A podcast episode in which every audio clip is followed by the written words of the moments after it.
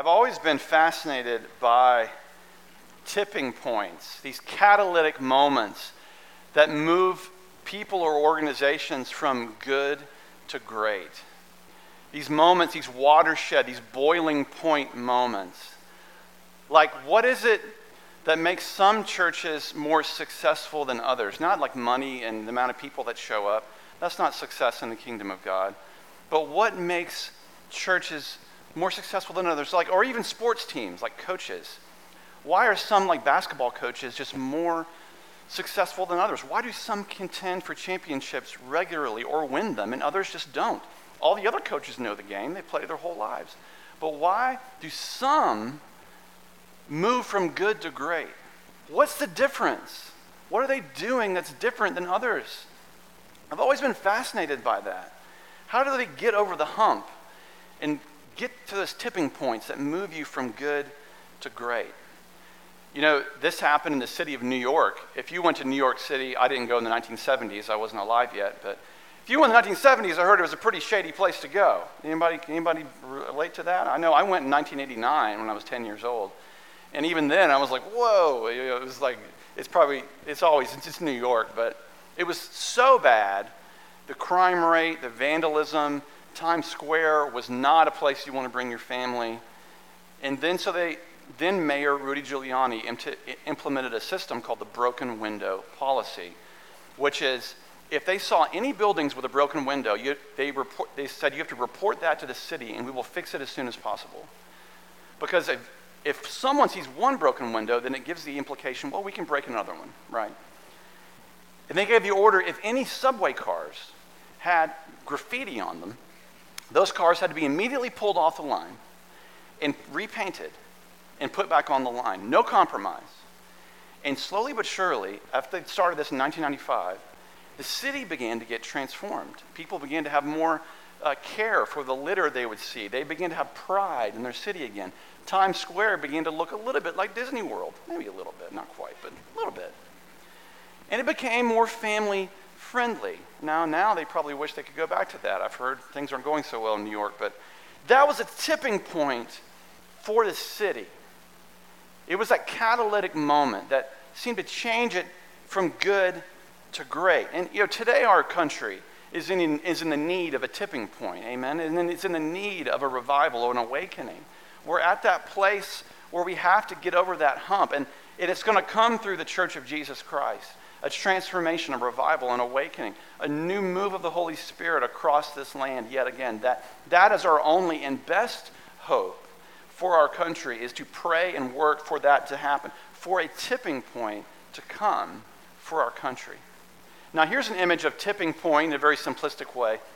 You've got the Sisyphus effect, which is a Greek uh, mythological king named Sisyphus, who is judgment in the afterlife was to roll a boulder up a hill for eternity. And right when he gets to the top, the boulder rolls back down.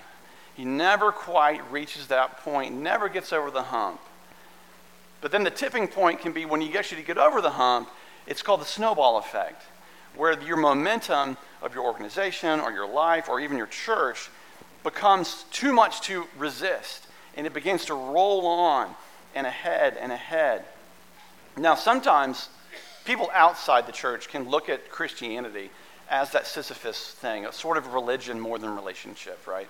Or you see it more as, well, I got to go to church and I got to go to community, get, get uh, baptized and um, go to confirmation and you jump through these hoops and just feels like something, this obligation. And that's not at all what Christianity should offer. That's the perception. And if that's you, or if that's someone you know, you know, be encouraged because there was times where the disciples of Jesus in the New Testament, they tended to feel like it was sort of a Sisyphus moment for them. They didn't always give the right answer. They were often confused. They often didn't know what to do. They would often miss the point. Jesus would do the miraculous and they would sort of be stupefied, like they had some sort of role to play, you know, in that. And so, if that's you, be encouraged because God has more for his people. God, I love this sentence, there is more. There's a book by a guy named Randy Clark who, who came up with that, but I love that phrase that to God there is more. There's always more to God. God desires more for his people, more of not, not just physical blessing, but spiritual blessings in our lives. That Jesus never left the side of his disciples, even when they were confused, even when they felt like they were at the bottom of the hill and nothing made sense and felt like a lot of work. He didn't leave their side. He didn't judge them. He didn't make them feel stupid for making mistakes. He was with them even in those moments when nothing was going the way they thought it should. He even helped push them by his grace, really through the power of the Holy Spirit, to a tipping point.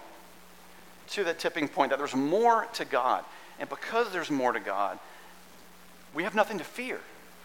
See, we serve a God that has no limits. God is not limited by his sovereignty, he has no limits. The only limit that can happen is on the expectation of his people, is on our own measure of faith. That's the only limit that can happen. God's will is always to give more resurrection and life and healing and transformation. The limit is never on his end, it can only be on ours because there's always more. And God wants to tip the scales, I believe, in our lives and in our churches, in our church. So, what moved the disciples of Jesus? What tipped the scales for them? Because you see a real difference from earlier stories in the New Testament, and then you get past Pentecost, and it's, it's an interesting contrast. If you look at something like Luke chapter 8, um, which is a story of the disciples on the water with Jesus on the Sea of Galilee, and a storm gets kicked up, and they think they're going to die. Okay, we're going to read that. If you look at that, it's sort of like the bottom of the hill. There's lots of stories like that, right, where Jesus like says, "Well, we've got 5,000 people. You feed them," and the, the disciples are like, "What? You want me to take part in this?" And then you look at something like Acts chapter 3, which I would say is the snowball. It's the other side of the hill, and things are really rolling. And you have to ask yourself, what happened? What was the difference when you see the contrast of what occurred? So let's look at Luke chapter 8 and see the story first. One day, he, Jesus, got into a boat with his disciples, and he said to them, Let us go across to the other side of the lake. So they put out, and while they were still sailing, he fell asleep. Jesus fell asleep. A windstorm swept down on the lake and the boat was filling with water. This is a very scary situation, and they were in danger. They went to him and woke him up, shouting, Master, Master, we are perishing. And he woke up and he rebuked the wind and the raging waves. They ceased, and there was a calm. He said to them, Where is your faith? They were afraid and amazed. And he said to one another, Who then is this that he commands even the winds and the water, and they obey him? Master, we're going to drown. We're going to die. Don't you care that I'm going to die? Whatever faith is, it's the opposite of this panic. How do you get the faith? This is what I, let's just get down to the nitty gritty here, right? How do you get the faith that helps you not panic in the face of a storm? Maybe it's easier said than done. But if there's always more to God and God always wants to help us, then how do we get that sort of faith? Right? The answer may, lay, may lie in Jesus' fascinating question that he asks them Where's your faith? Where's your faith? Because he doesn't say, Your faith really sucks. He doesn't give a value judgment. He doesn't say, Your faith is weak. He says, Where is it? He's almost like saying, Get it out, right? You have it, you're just not using it. Where is your faith? Because we can tend to think that faith is sort of like automatic, like a passive app that runs in the background of our lives. And it's like a heater that kicks on in the wintertime, you know? It's like it just sort of happens, this passive thing. But Jesus' question shows that faith is actually not that at all. And it's the opposite of that panic. But he's saying faith requires an instigation, it's a deliberate action my, my older brother, he's five years older than me, and he's a really uh, talented artist. And he actually went to the NC State School of Design, and he was really good at drawing. But he practiced a lot. He would draw things all the time when we were kids. And I remember people would always say to him, Oh, I wish I had your talent, you know? I wish I could draw like you. And he would say, Well, I had to practice. And they'd say, Yeah, but I can't do it like you do. He's like, Well, I practiced, you know. Because we tend to think that, that faith is just something you catch, like a cold. But in reality, it, it's something you can you all have. It's like Jesus saying, Where is it? Pull it out. Because people may say to me, or they'll say to you, I wish I had your faith. I wish I could do it like you. I wish I could believe like you do. And the only limit in that statement is yourself. God is not limited in that moment. It's something that's already there. Where is it? Jesus says. Get it out. I need to see it. It's in you. You have it. And then the disciples ask a question back to Jesus, which is Who is this? Who is this man? And essentially, Jesus says to them, You've been looking at the storm and not looking at me. If you were looking at me instead of the storm, you wouldn't be panicking right now. You would remember who's in charge of this moment. What you're really doing is you're not, it's not just, it's, it's that, it's not that you're not showing faith. It's that you're refusing to exercise the faith that you already have. You're refusing to get it out. His limit is not on his sovereignty, it's on our expectation to get it out and use it. See, every Christian could come to a tipping point in your lives where you decide to trust God's character and then you act on it.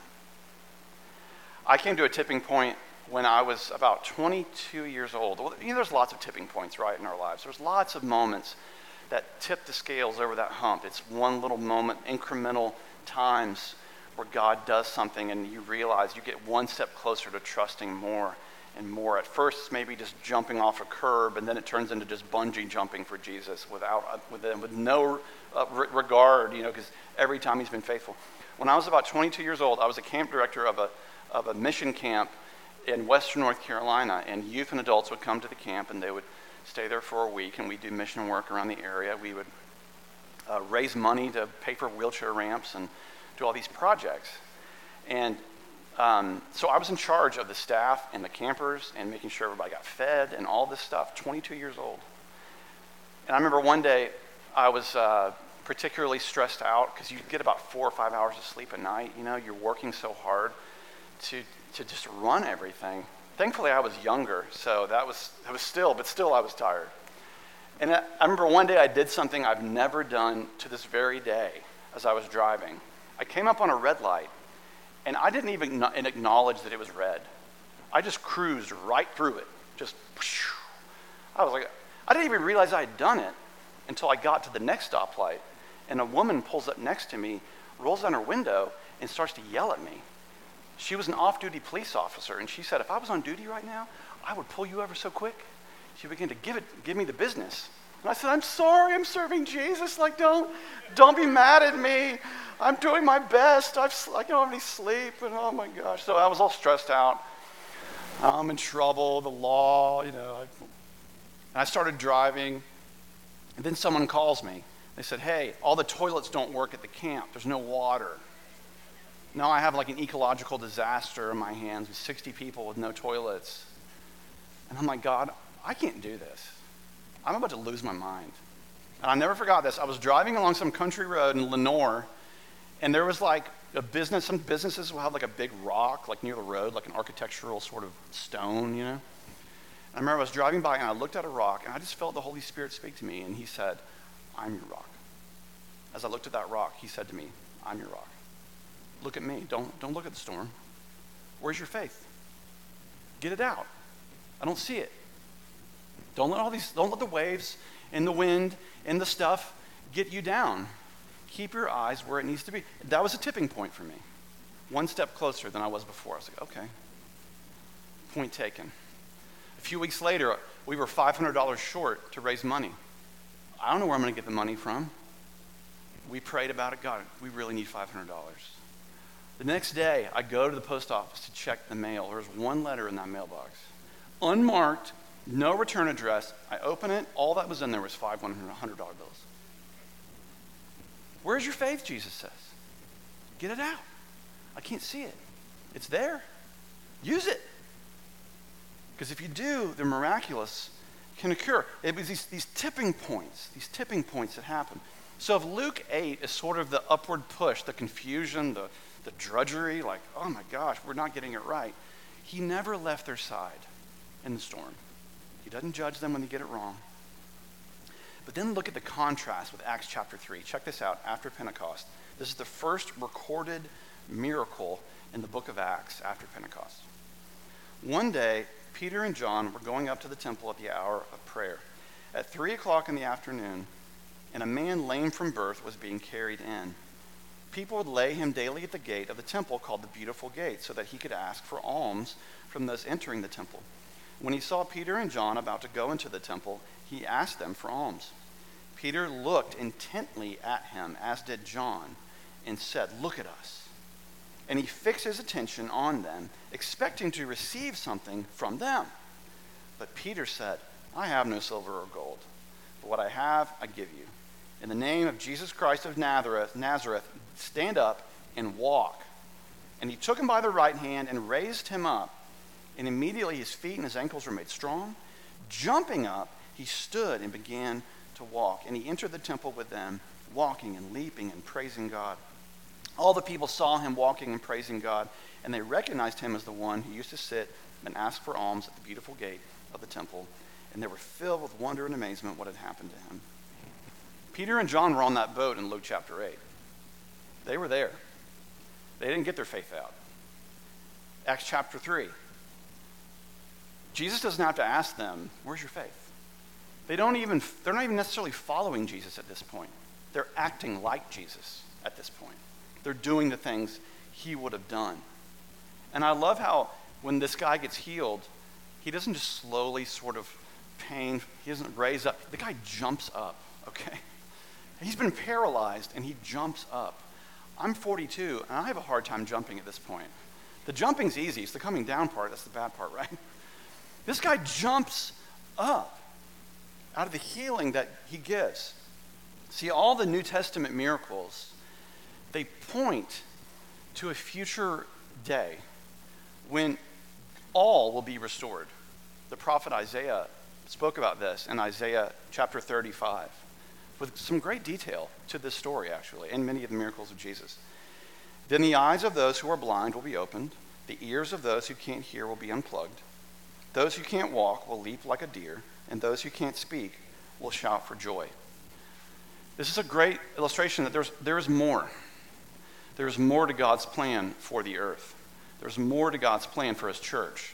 There's more. There's always more. The only limit is the expectation of our faith is the expectation we bring to the equation. See, the miracles of faith that the disciples did here, that Jesus did so many of, they were never like naked displays of power.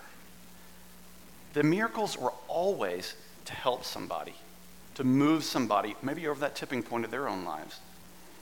See, if you've ever read the Apocrypha, the Apocrypha are some of the Gospels that weren't approved in the canon of Scripture, they weren't approved to go into the Bible.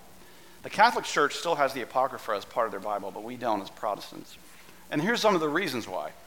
Because the Gospel of Thomas, for example, tells a story where little uh, adolescent Jesus gets mad at little, another little boy, and Jesus turns the little boy into a pig.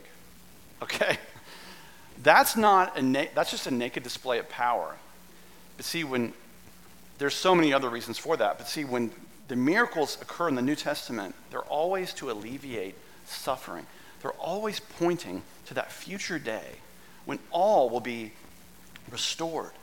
See, God did not invent blindness, God didn't invent suffering, He didn't invent a world filled with death. He hates all those things just as much as you and I do. Their biblical miracles are not a suspension of the natural order. They're actually a restoration of the natural order. Think about it this way Jesus' resurrection is maybe the only natural thing in creation. You see what I'm saying? It's an upside down way of thinking. All the miracles that are happening are pointing to the way things are supposed to be and will be in heaven right now and in the life to come when the new heavens and the new earth come together, as it says in the book of Revelation. Well, back to Acts chapter 3. This man that they heal He's looking for something superficial. He's looking for silver and gold. He's looking for that thing that he thinks will help him. And Peter and John No, that's not what he needs. It's like when Jesus heals um, the paralytic in Matthew chapter 9. What does he do before he heals him? He says, Your sins are forgiven. And then he heals him. See, Jesus knows there's plenty of miserable people walking around that can walk. There's plenty of miserable people who are rich. Their deepest need you have is to have your sins forgiven. Not just the external stuff. That's not your deepest need. Your deepest need is to be forgiven of sin. There, Peter and John could have given him money, but that's not what he primarily needed. See, if you know your sins are forgiven by, by God, then you can, you can come up against anything that's in front of you. That it's all gain ultimately in the life of the Christ follower. That, that you can face what's ever in front of you. That gives such incredible hope. Such incredible hope. Now, we could hear these stories, and I've thought this before too. You hear Peter and John and Jesus, and they're healing people, and you think, well, that's Peter, John, and Jesus. I'm not Peter, John, and Jesus. I can barely tie my shoes in the morning. I have a hard time not spilling coffee on myself. I forget to do all sorts of things. How am I supposed to pull off miracles in the world, okay? See, but see, again, though, that's us limiting us. God's not limiting you. God doesn't want to limit you. God doesn't want to limit his church. There is always more. But to be fair, you could be in a storm right now. And the winds are raging, and the water is coming up over the bow, and you feel like you're going to drown, and everything's falling apart, and you say to God, God, don't you care? And there's plenty of prayers like that throughout the Bible. And that's why the Bible is true, because it has such a authenticity to its message. It's not afraid to let people be people and say, God, don't you care? But like, read Ecclesiastes. Read a lot of the Psalms. It's just people being real. And that's good. God, don't you care? I'm going to die. But here's the difference, though. You're going through the storm like they did. Jesus has been in the boat the whole time. He might be asleep, but he's there. He's there with you the whole time. He hasn't gone anywhere. And eventually, Peter, James, and John, and all the rest of them, they got past some sort of tipping point. You could say, in a general way, it was Pentecost, and that certainly was a big, a big part of it. But more specifically, their mentality changed. They knew that there was more to God. And because there was more, they had nothing to fear. The Apostle Paul gets us into that mentality in Philippians chapter 1, where he says these astounding words to get us into their mindset, the way they thought. For to me, I'm going to for to me, living is Christ and dying is gain.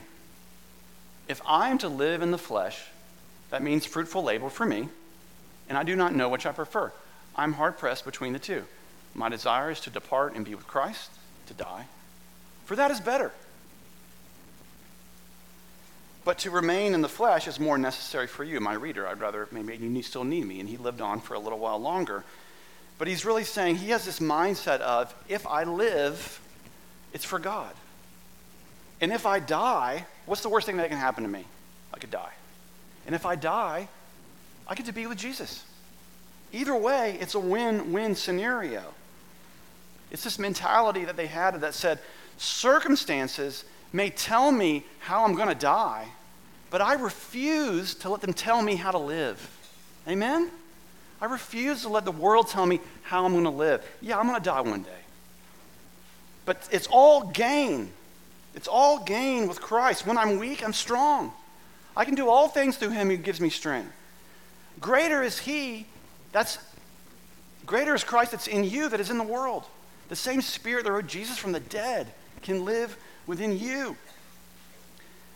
Now, I'm, when I was working on this this week, I realized that if you had a scale of Christiany messages from zero to 10, this is like a seven or an eight, right? And someone could be listening, but you're not, you're not there yet. Like, my only tipping point for today is just to somehow feel God's presence. Like maybe you're like a zero or a one today. And I think that's fair too. You're, you just need forgiveness. You just need a place where you know that God's presence is real and with you, and you know can feel the healing presence of the Holy Spirit, you're in the right place because Christianity is never for this for the self-sufficient. It's never for the people that are proud and think they have it all figured out. For the strong and the unshakable. And here's the mystery of it all is that when we admit our weaknesses to God, He makes us strong. He fills in your gaps. He lifts you up when you admit your dependence on Him. That when you bow down and do that, you find that you've moved from darkness to light. When you let go of your life, you found your life. You're in the right place. Maybe today Jesus is saying to you, Come to me. Where's your faith? Just get it out. Let me see it. Trust me. I'm not going to let you drown. And I'm not only not going to let you drown, but I have such a plan for your life that you could be used as an instrument for healing in the world. That God loves you enough not just to leave you as you are, but to change you and then make you into an instrument like Peter and John to do the miraculous. There is more to his plan for you than you could ever possibly imagine. In a little bit, I'm going to say a prayer. And I'm going to invite anyone that's listening that's never given your life to Jesus before to simply do that and to taste and see that he is good. To taste and see that the promises that you read about in the Bible are true. There's more to God you could possibly imagine. And after we pray and we sing a few songs, we have some free materials we'd love to give you, simply as a gift to you to help you in your walk of faith. And when we get to that point in the service, I'll invite you to come forward and say a prayer with me if you, if you wish, and I would love to give some of these materials to you. But let's, let's pray now together. God in heaven, we do indeed surrender this moment to you. We do indeed, Lord. Thank you that you meet with us in those moments where we look at you and go, Lord, who is this? Who stills the waves and calms the seas? And your answer back to us is don't look at the waves. Don't look at the water over the bow. There's more. There's more to this life than just what we see with our eyes or with our five senses. God, you've made us to be recipients of your grace, that we are meant to be temples of the Holy Spirit, that we can know the indwelling power of the Spirit of God in our lives, and that you will make us new people in Christ. I pray for any believers that are here today and they're watching or they're listening. I pray that you give them, oh God, a fresh touch from above, an encouragement in their faith to let go of the burdens they carry today into this place and know of your healing presence upon their lives. And I also pray for anyone listening or watching today that they don't know whether a trust is. Maybe they have a head knowledge of who you are, God. Maybe they were in church when they were a child. But God, your word to them today is there is more. I invite you to taste and see that I am good. I stand at the door of your heart and I knock. And it's simple as an act of faith, Lord, to say, I let you in. I give you my life. Forgive me of my sin and make me a new creation. Lord, indeed today we do surrender all. We surrender, God, the call maybe you have in our lives, the ways, God, we know we failed. Thank you, God, that when we bow down,